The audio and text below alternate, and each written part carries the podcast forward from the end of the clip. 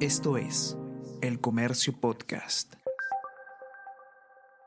Buenos días, mi nombre es José Manuel Romero, periodista del Comercio, y estas son las noticias más importantes de hoy, jueves 29 de febrero.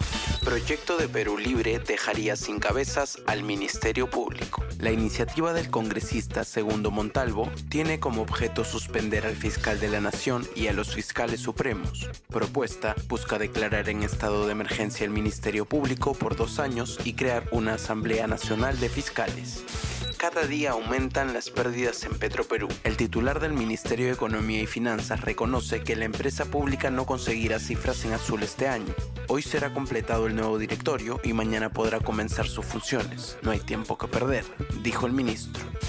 Villafuerte pagó dos hipotecas de cinco inmuebles con dinero de presuntas coimas. El exfuncionario de Provías habría realizado actos de lavados de activo, según sustentó la fiscalía en el caso Los Intocables de la Corrupción. A Villafuerte se le imputan los delitos de organización criminal, colusión y lavado de activos.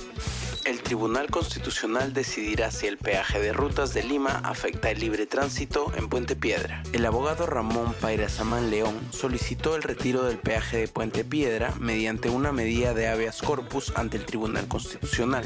El TC emitirá una decisión respecto de si la garita de control de Puente Piedra afecta el libre tránsito de las personas.